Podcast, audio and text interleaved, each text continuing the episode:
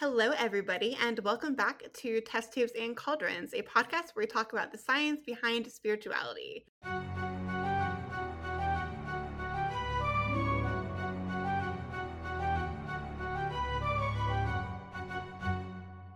Welcome back. This is our first episode of the second season, so thank you so much for sticking around while we took a brief break. In case you don't know who we are and you have not listened to any of our previous episodes, I am Astra, a ceremonial magician, primarily a planetary magic practitioner, and then also a biochemist in real life.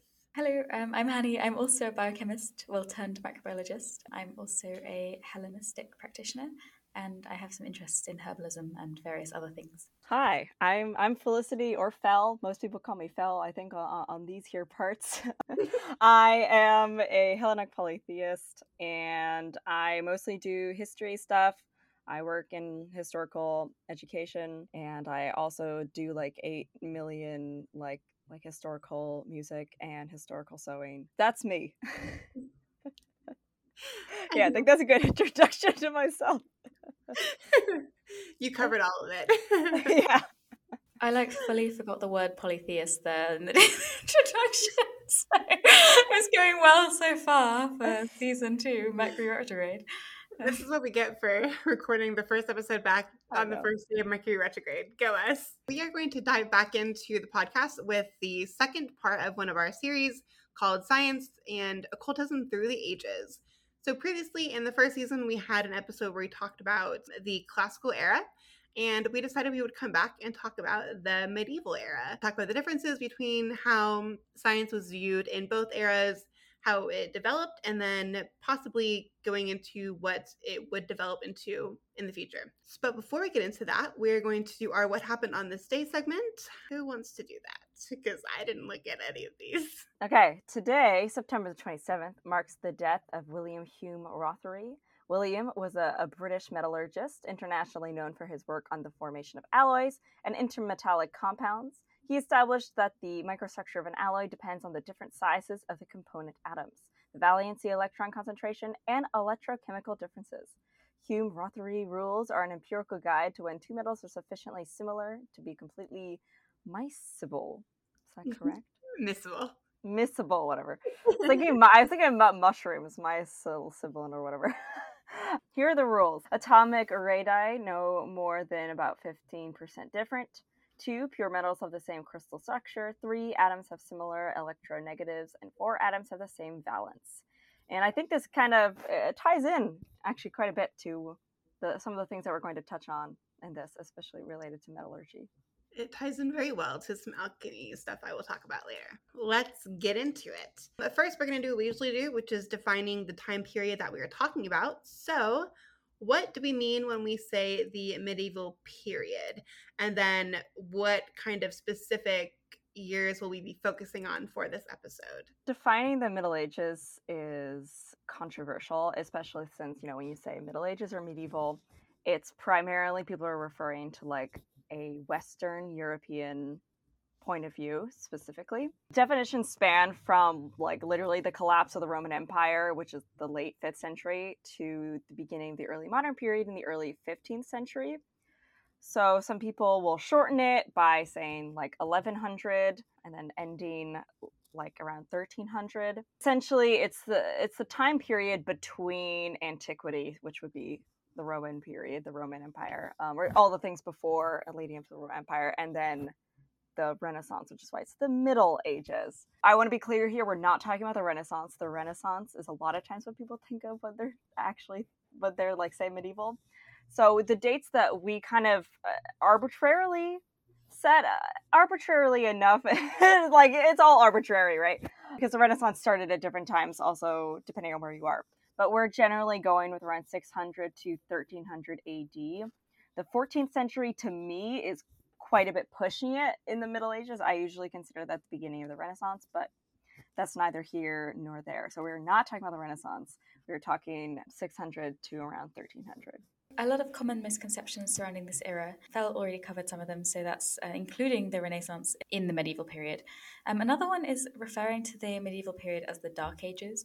And this is a really common one. It's owing to the perceived lack of scientific discovery and also artistic development during this time, which is just not true, as we'll kind of get to. But this time period is kind of typified especially by the dominance of the Catholic Church, which presided over many facets of daily life.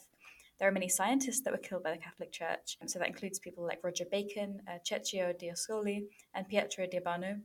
Apologies to all Italians listening, and we're going to return to this later.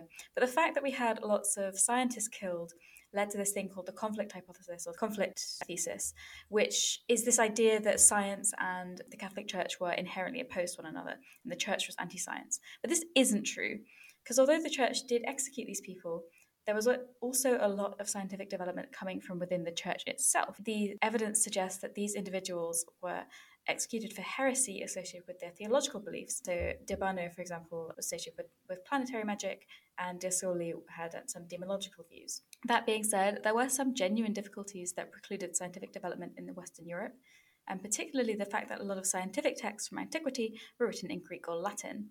The literacy rate in the population in Western Europe was around 20% or less, and even fewer people could read Greek or Latin. So, this basically constrained scientific development in Western Europe to learned elites, and especially clergymen who had the education and the time to access that knowledge. But over time, during the medieval period, the rediscovery of these texts and the development of medieval universities around 1000 AD was a key factor in re- reinvigorating medieval science. Um, we also saw a lot of developments in the Byzantine Empire around this time in the Islamic Golden Age, which we'll talk about later. And so this, this kind of sharing of ideas between scholars and theologians allowed developments to make their way across Europe. Fel, do you want to give us maybe like more of an idea of like how religion played a role in this time period, um, or maybe to the extent at which it played a role? so that we kind of know what the like the framework that we're thinking about i mean i feel like honestly just saying that the, the catholic church dominated it is pretty much most of what you're really going to need to know. A lot of the weird, funky religious history doesn't come until the Renaissance. A lot of places were still getting Christianized at this time. Like, pretty much uh, according to the scale that we've set, the time period that we've set, Scandinavia wasn't Christianized until the later Middle Ages. So there were quite a number of pagans and pagan influences. I'm going to talk a little bit about some of the charms and some of them are just like straight up pagans but what's interesting about them is they were only allowed to be performed by like clergy even though they call upon like a harvest goddess which is weird and wild. Christianity specifically catholicism was definitely like the dominant but there were some funky things going on like you get some weird saints like saint Guinefort who's a dog. So there it was kind of like yeah was, that's a fun one you should look that up anyone listening at home saint Guinefort so there was a lot of like fast and loose happening, a lot of who's canon, who's not, who has the say, who doesn't. So that kind of conflict going on. Like we don't have a lot of secular music from this time period because it wasn't allowed to be written down. So that tends to dominate or color a lot of our written text that we have. So, during our last episode in the series, we focused on the classical era in ancient Greece. And this was a time where the pursuit of knowledge was kind of apparently flourishing, but it was largely under the guise of philosophy rather than what we'd strictly call science. So, during this period, science was more observational than adhering to the formalized method we have today. We had things like um, Theophrastus' study on plants, lots of kind of observational things on the properties of plants and uh, the natural world. But this method, kind of the scientific method, began to develop in the medieval period, and it was in its infancy uh, during this time. A lot of theologians and monks, monks pursued scholasticism, which is a sort of a philosophy, sort of a method of thinking, which promoted a rigorous dialectical critique of ideas. So it kind of comes from Aristotelian logic originally and it kind of attempted to reconcile traditional Christ- Christian theology with philosophy that was being recovered and translated by monks at the time. So, Aristotelian logic, also Neoplatonist ideas, they were trying to reconcile these two schools of thought.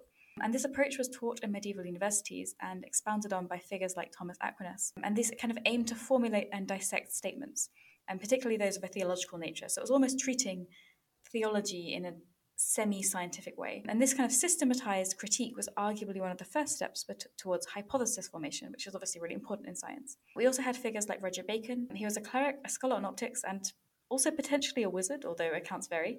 Um, but he represents one of the earliest advocates for a true scientific method. Notably, he translated some of Aristotle's works on optics and tried to replicate them using an empirical approach. And this is key because previously empirical measurement hadn't really been undertaken that much and he borrowed this approach from a famed um, Arabic physicist called Ibn al Haytham. And then finally, um, one of his teachers, Robert Grosseteste, he was a cleric who was nearly canonized as a saint, apparently. And he was another scholastic who was involved in the translation of these works, and he called for kind of experimentation to validate these prior ideas. So we've got these kind of th- three things going. We've got hypothesis formation, empiricism, and experimentation. They're very slowly making their way in. And although there were way more scholars than this who were kind of developing these things, I think these three kind of exemplify the developing trends towards a more scientific understanding of the world. But it was definitely one that was harmonious with religion because these people were largely involved with the church. Yeah, so a question I think we can pose from this is whether you think this is when the occult really became occult in the sense of of studying that which is hidden. Maybe not really with the idea of, that we've discussed previously of like mystery cults, but the idea that things that were considered a cult maybe now were were heresy at the time. This question made me think a lot because I think there's some credence to this idea because as you mentioned, the church at the time although it welcomed the study of math of mathematics philosophy science and, and, other topics it was all within kind of this flavor of their religion so there was very much so an idea of like science was a way to study the physical realm and that in essence helped us understand more about god and the creator. And anything that didn't fit that framework was shunned. And this is kind of may i won't say did. May have been the start of the occult being labeled as something else. So for example being called the philosophy of nature, as Roger Bacon actually put it. And it was done in this way to be more agreeable for the religious standards at the time and to make it seem maybe less esoteric and something that fits more within this Christian and um, Catholic framework. What do you all think? Yeah, it's like a weird kind of paradox because it seems like the metaphysical and scientific ideas were like super, super, super entwined during this time. So there were there were lots of ideas which God was inherent to a lot of the scientific paradigms at the time. But the metaphysical was only kind of within the theological bounds set by the church. But I think it's maybe important to note that there was active discussion within the church about what was kind of valid doctrine, and there were people who were interested in the study of things like demons, which then later, like much later, kind of Renaissance time, got translated into kind of demonological works. So it wasn't like there was one singular law and that was followed. There was there was active discussion within the church. But yeah, like you say, there's certainly heresy drove a lot of stuff underground, and you could argue that the way that information was coded in certain places was also as a result of the pursuit of heresy. I'm kind of curious what you have to think about this as well, Fel, because my historical knowledge is probably quite limited. I mean, it's really hard. I mean, because like we were kind of saying that like a lot of every, every single one of our not every single one, but the majority of our surviving sources are from Catholic Church or from the bounds of the Catholic Church, and there was definitely like I mean we're gonna get into the Islamic Golden Age, but like that was also like a, a massively, massively like influential period in history, um, in which we can see some remnants of ideas that we might not have records of normally later, several hundred years later, but I still think it can be relevant if like Galileo. um, and like all of that and all, all of those classic examples that people give of them being like opposed but also all of the like developments happened under the same sort of regime. I will say that if you are curious about like Christian mysticism, this is really the time period to look into because this is where we see such a an interesting dissonance but at the same time collaboration between the idea that like mysticism or science can support the mysticism of the Catholic and Christian Christian ideas based on this thought that like God and science essentially confirm quote unquote each other in many ways and that's studying as i said the natural realm is a way of like learning more about divinity god or you know spiritual realm and all of that. Yeah. Okay. So next on the list is the islamic golden age so, speaking of the Islamic Golden Age, uh, although Western Europe seems to get all the love when we discuss the medieval period, we can't talk about medieval science and occultism without the mention of the Islamic Golden Age. After the collapse of the Roman Empire, many Latin and Greek texts were retained and translated quickly by the Byzantines. Read things that some things that were lost in Alexandria survived because they were copied over over by the Byzantines this would give the Arabic world like a head start of sorts and allowed all the sorts of forays into optics, astronomy, metallurgy, and alchemy. By contrast, scholars were largely segregated into monasteries in the early medieval period, which limited knowledge development early on. This somewhat subsided with the development of medieval universities like Paris and Oxford, as well as the travel of Byzantine scholars. So, those whose ideas were reignited scientific development in Western Europe. I believe there's some like evidence to suggest some like cross pollination of universities in which like people who were not able to study in Europe would study, like learn Arabic um, and go learn and then bring it back with them. In the medieval period, alchemy really began to see a revival, not quite as strongly as we will see in the Renaissance, um, which is really where we saw like a very big boom of alchemy being reintroduced into the popular space. But it certainly began, I think, in the medieval period, more in tune with what it was like in the classical era. So I do want to make a brief note, which is that Chinese, Indian, and Tibetan alchemy also had huge influences on alchemical ideas in Europe during the medieval time, but I don't go into the details here for the sake of time. However, I encourage you, if you're interested, to look into the history of alchemy if you are curious. And even if you're not curious, it's just really very fascinating reading. When the Arabs engaged in their conquest of Asia, they were known for not destroying the culture and philosophies that they found, but they rather treated them with interest and respect. And this actually often led to the incorporation of these beliefs and traditions into their own. And after the destruction of the Library of Alexandria, alchemical texts and knowledge were preserved by the Arabs, who then also expanded upon it. The Arabs, however, had a practical interest in alchemy, and they used it more to develop cures based upon a simplified version of humors, which is something that we've touched on previously in other episodes.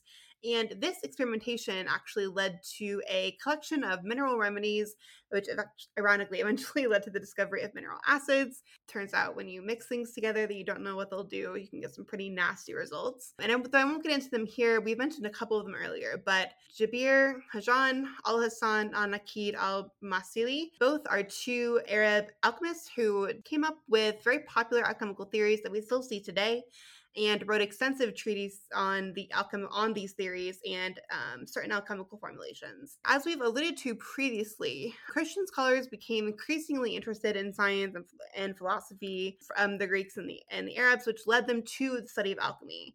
And this was popular popularized by a couple of books published by some Arab, some Arab alchemists. These books included a very interesting, actually, mixture of both what we call esoteric and then exoteric discussions of alchemy. So both the mystic side of alchemy and then also the practical aspect. Based on these, other scholars began to experiment. Roger Bacon was an influential alchemist of this time period, and he had a, a reputation for trying pretty much any and all experiments related to hidden alchemical secrets. There was really nothing that he wouldn't attempt. And despite the church's interest in science, at the time, Bacon's experimentation was not looked upon super kindly, despite his defense that alchemy was what he considered to be more of a serious science based upon quote unquote the philosophy of nature rather than a representation of mystic and occult ideas. He produced hundreds of works on the topics of alchemy, astronomy, and a combination of esoteric philosophy with scientific logic. But despite that, Bacon was eventually imprisoned. Um, some say it was house arrest, that's not super clear, and then died um, shortly after. And if we move forward into the 13th and 14th centuries, 14th centuries, we're getting a little bit closer to the Renaissance era, um, so keep that in mind. But alchemy began to be included in encyclopedias and other books that were circulating through scholar hands. And ironically, actually, it was thanks to the more widespread study of alchemy by people who lacked the keys, I guess you could say, to understand the formulations used in these books that the return to this idea of alchemy being used as a profit, so the transmutation of metals became the, the primary goal. It's interesting because if you look at the history of alchemy, it's definitely it, it changes as you move forward. So transmutation of metals has always been kind of a key component, but there have always been other aspects, typically centered around healing or trying to separate, purify, and then reconstitute elements to generate a particular effect. In the classical era, we saw this with a much more mystic element to it. But as we go into the medieval period and also the Renaissance era, this mystic element is kind of removed from it, especially in the medieval period. Moving into the Renaissance, we begin to see alchemy as a way to make money. This, as you can imagine, was very frowned upon by the clergy and actually led to Pope John the I believe it was the 22nd, who issued a law prohibiting counterfeit. So essentially, what would happen is you would have alchemists who are claiming that they're transmuting base metals into gold or silver and then selling that to the highest bidder when in fact it was actually counterfeit. It was also out of the medieval period that the corpuscular theory and a new theory of transmutation arose. We don't really know who to give the credit to these two. There's a bunch of conflicting opinions. The idea behind the corpuscular theory specifically is that the substance is that all substances consist of these corpuscles I can't English today, so apologies for mispronunciations.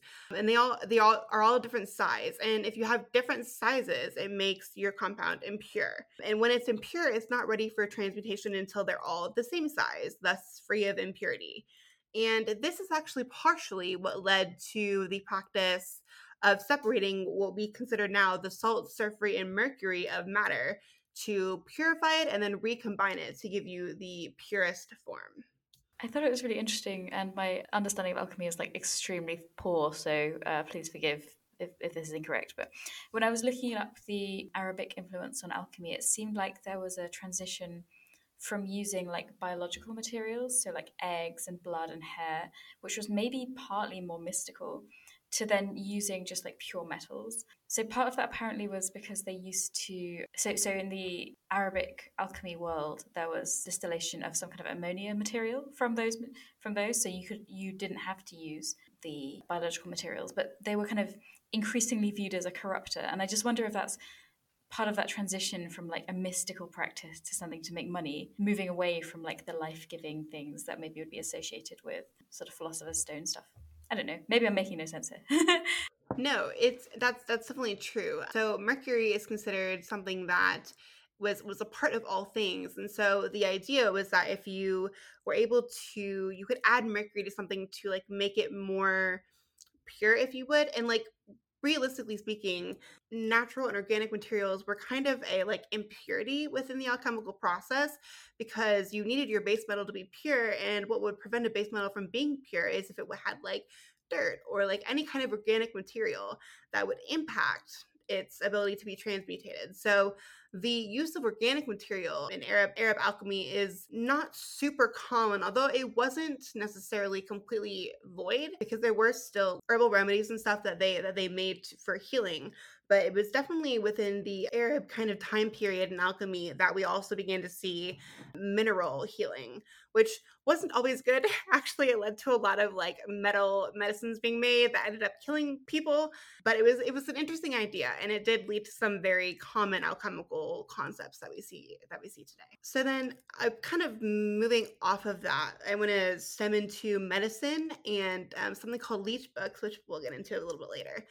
But during this time, I'm talking approximately 9th century moving forward, the practice of medicine was still heavily rooted in the Greek tradition of the four humors. So the humors are controlled by the four elements, and an imbalance of the humors is what caused disease. And then any cures included purging the body of, of the excess humor to then bring everything back into harmony, right? Interestingly enough, though this was rather fitting for a time period that's so fascinated and enthralled by astrology, there was also a strong belief that the moon and other planets played a role in good health so they believed that the human body and planets were made of the same four elements. Of course, we know this isn't now true, um, and it's actually vastly more complex. For the body to operate well, there could be no imbalances. They believed that the moon had the greatest influence of, the, of fluids on Earth, thus had the strongest effect on the four elements in the body, which is why at the time, ironically, the symbol of the doctor was actually a bottle of urine. So, because that's essentially how they diagnosed people. They would look at the urine and then based on what they saw, they would determine what was kind of out of balance. What's so interesting about that is then the cure that they proposed after the diagnosis was reliant upon astrological timing. This was one of the uses for um, one of the devices that came out of the medieval period, which was the astro. How do you even pronounce this? Astrolabe? I think that's how you say it, which allowed astronomers to very accurately actually track the movements and placements of the planets or other celestial kind of beings in the sky at the time. The time at which they would perform some kind of cure procedure for this diagnosis was entirely based on the astrological timing, both off of a person's chart or just off of kind of a more general general timing. Yes. And actually, so this is an interesting aside that I kind of connected as I was looking into all of this. But I thought it was interesting this idea that the moon had the greatest influence on fluids on Earth because one could actually see some similarities of this on the Kabbalistic tree of life, with Yesod, the Sephiroth uh, ruled by the moon, being closest to Malkuth, or the physical realm, which is ruled by the four elements. I don't know if that was a connection made by people in that time period, but it's one that I made outside of it. So just uh, food for thought. Thought that medicine in the medieval era was like something that we could probably do an entire podcast on. Like it's so so so so so fascinating, and there's loads and loads of um, interesting stuff here. But I'm going to try and keep it brief in the interest of time. Um, but putting aside the highly contagious plague that devastated huge swathes of the population at the time, uh, sounds very familiar. Um, the medicine in the medieval period was actually more advanced than you might think. It was also quite entwined with occult practices, really more folk practices, and also Christian spiritual ideas, because a lot of the healers at the time would have been clergymen. So herbalism had developed in communities amongst folk practitioners. Most of them wouldn't have had access to earlier texts like Pliny's Natural History or Theophrastus's Inquiry into Plants, um, because obviously, as we mentioned, there was the issue of translation. But there were efforts to systematize knowledge. So these came in two main forms, and these were through the clergy themselves or through leech books. And I wondered, Fel, if you wanted to sidebar into Hildegard of, of Bingen, uh, who is is just wonderful and maybe worth mentioning because her herbalism was um, quite instrumental at the time. I'm not sure if you um, prepared or not. I I love Hildegard for her music too. So I actually, for like a while, didn't know that she. Like I find when I meet people who love Hildegard, they either love her for her herbalism or they love her for her music and like i didn't realize that she both i i i'm actually not like prepped to talk about her herbalism but i i she definitely was like the i mean inc- incredible. So hildegard von bingen for those who don't know who was like a nun and uh, she is just absolutely incredible. Wrote some real bangers let me tell you yeah, so she systematized a lot of knowledge, a lot of a lot of folk knowledge, and also I think she had the advantage of being in the clergy as well. So she was able to take both the kind of scholarly knowledge and the folk knowledge and put it all together. Um, and so a lot of our knowledge of, of medieval cures at the time came from her. But yeah, just really, really fascinating, fantastic stuff that was kind of propagated as well by by clergymen across the time. And it's interesting, I think, too, because a lot of the time we we think about clergy and we think about men doing science, like may, and often we sort of neglect the contributions of women in science at the time. But there were lots of female healers, lots of them would be midwives, and I mean, she was one of these people. She contributed a lot by systematizing the the, the knowledge and passing it along. So, just a really really important figure. Um, but anyway, sidebar on Hildegard uh, aside. The other source um, where knowledge was sort of systematized was through leech books. So a leech was a medical practitioner who would be somewhere kind of between a folk healer and a qualified physician. And they wrote these books called leech books, which you can find online with beautiful illustrations that have been digitized. And they have compendiums of rem- remedies that are commonly used at the time.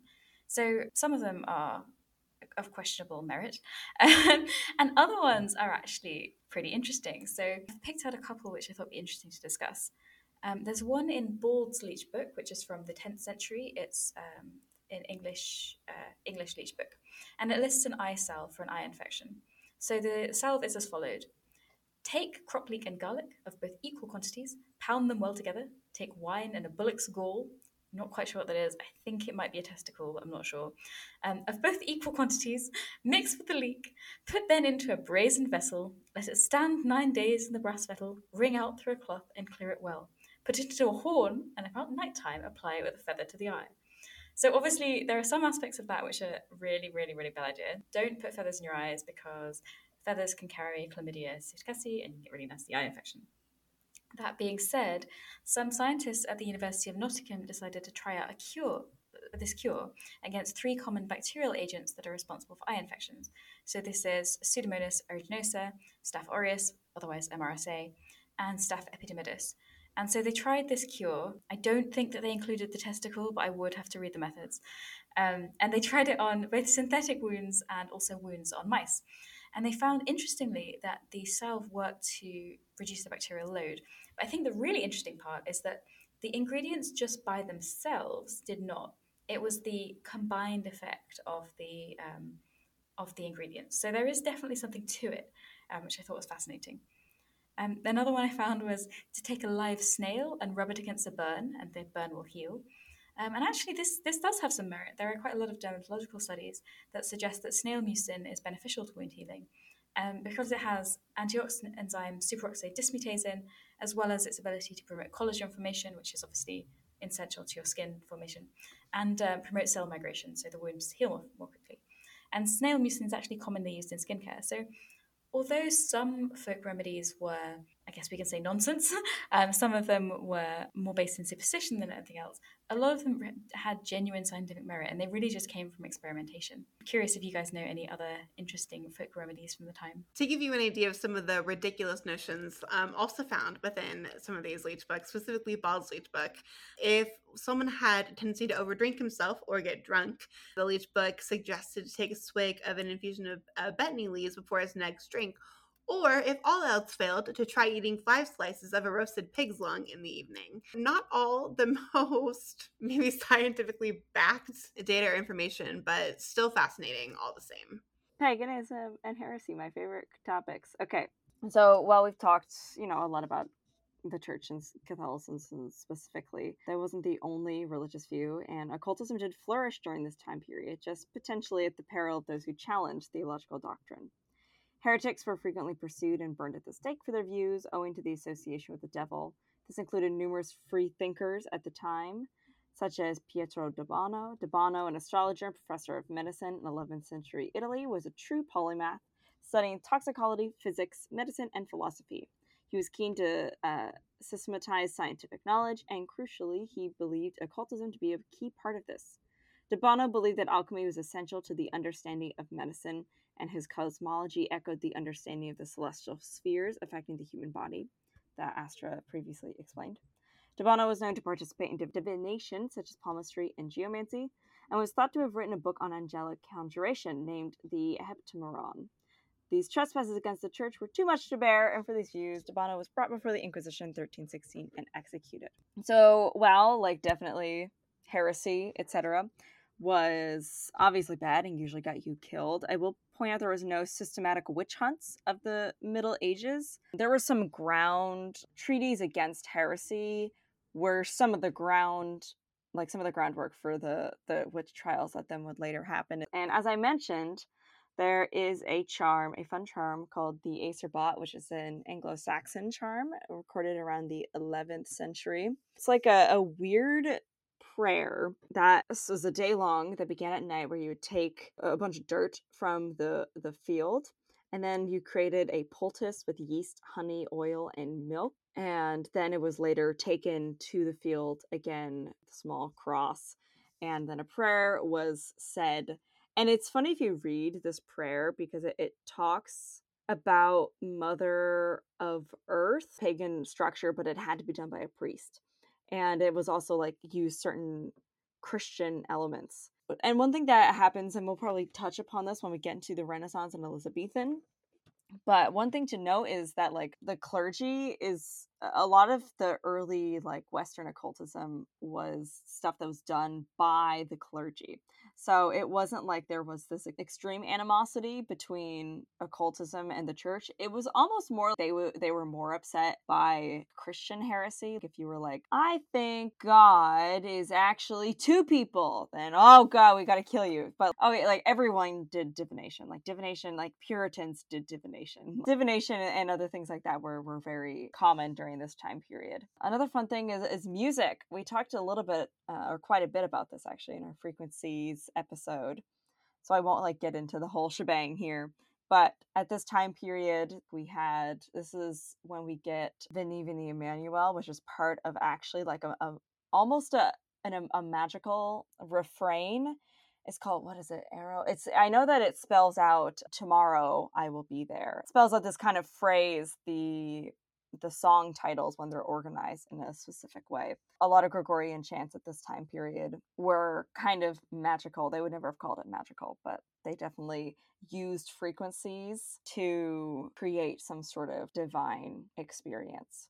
So that kind of straddled the line too, I would say, between the occult science and the church. I feel like the occult science and the church would be a great like book title. It'd be interesting for sure because yeah. it, they are like, especially in this time period. I think they're so intertwined, like more than any other time period. It would be fascinating to actually. So I'm I'm reading the Picatrix right now with a with a friend of mine. We're going through it together, and this this kind of intersection of all of these things together it's it's very obvious when you read the Picatrix. It was written kind of not necessarily I think exactly during this time period, but but relatively close within because you see a lot of these ideas and kind of common themes pop up within that text. And it's just so fascinating to. When I was researching for this episode, I was like, wow, I see a lot of like similarities between what I'm currently reading and what I'm like researching today. I feel like the intersection is stronger during this time period than perhaps any other. What I find really interesting is uh, probably because a lot of the stuff we have is written down by monks from the time, but a lot of the things like folk remedies were kind of Christianized in order to stop them from being heresy because everything had to be explained by kind of the glory of God rather than some kind of superstitious or occult meaning. So you had kind of previous herbalist charms that were being they were kind of rewritten or reused and it was there were kind of flimsy excuses found which were sort of uh, heavily christianized so cedar might have been used for purification but now it was oh well cedar is is beneficial because that was the the wood of the cross, or oh, this herb is useful because it has three leaves, and these three leaves are representative of the Trinity, or herb Gerard is useful because God allowed a saint to use it to cure gouts, that kind of thing. So it's just kind of interesting to see that things were either sort of assimilated into the narrative or pushed away from it, and you can sort of differentiate between like the that which was allowed by Catholicism and that which wasn't. It's just a really really fascinating divide. I think in a similar way, though, like the empirical thought at the time also played a role. So something where, like in traditional folk magic, may have had a folkloric meaning now based on observation that we would say oh well like this happened when we did this thing. And so that's now the empirical reasoning behind why we would use it for a certain purpose rather than some you know folk tale that you might have heard that was passed down you know through family or tradition. And so it's, it's kind of both right? It was not only assimilation into into the Christian Christian framework and um, Catholic framework, but also utilizing more empirical thought to provide quote unquote evidence for why things maybe work outside of some kind of like folkloric or mystic reasoning. Okay, well, I think we will end it there before we, you know, bore you any further. Hopefully, you found it interesting. I know I had a lot of fun researching this episode. Welcome back. Lovely to have you. Thank you for coming back. We appreciate it. If you would like to follow us, you can find us on Instagram under Test Tubes and Cauldrons. We also have a Discord that we will put in the link um, in our YouTube videos below and also in the episode description if I remember, which hopefully I do. And you're welcome to join us there. We have lots of really interesting discussions. We talk about both science and the occult. I say pretty evenly. We go over papers and stuff and just like have a good time theorizing about everything. If you would like to join our community, please feel free to do so. And we will see you next week. Have a great day, everyone.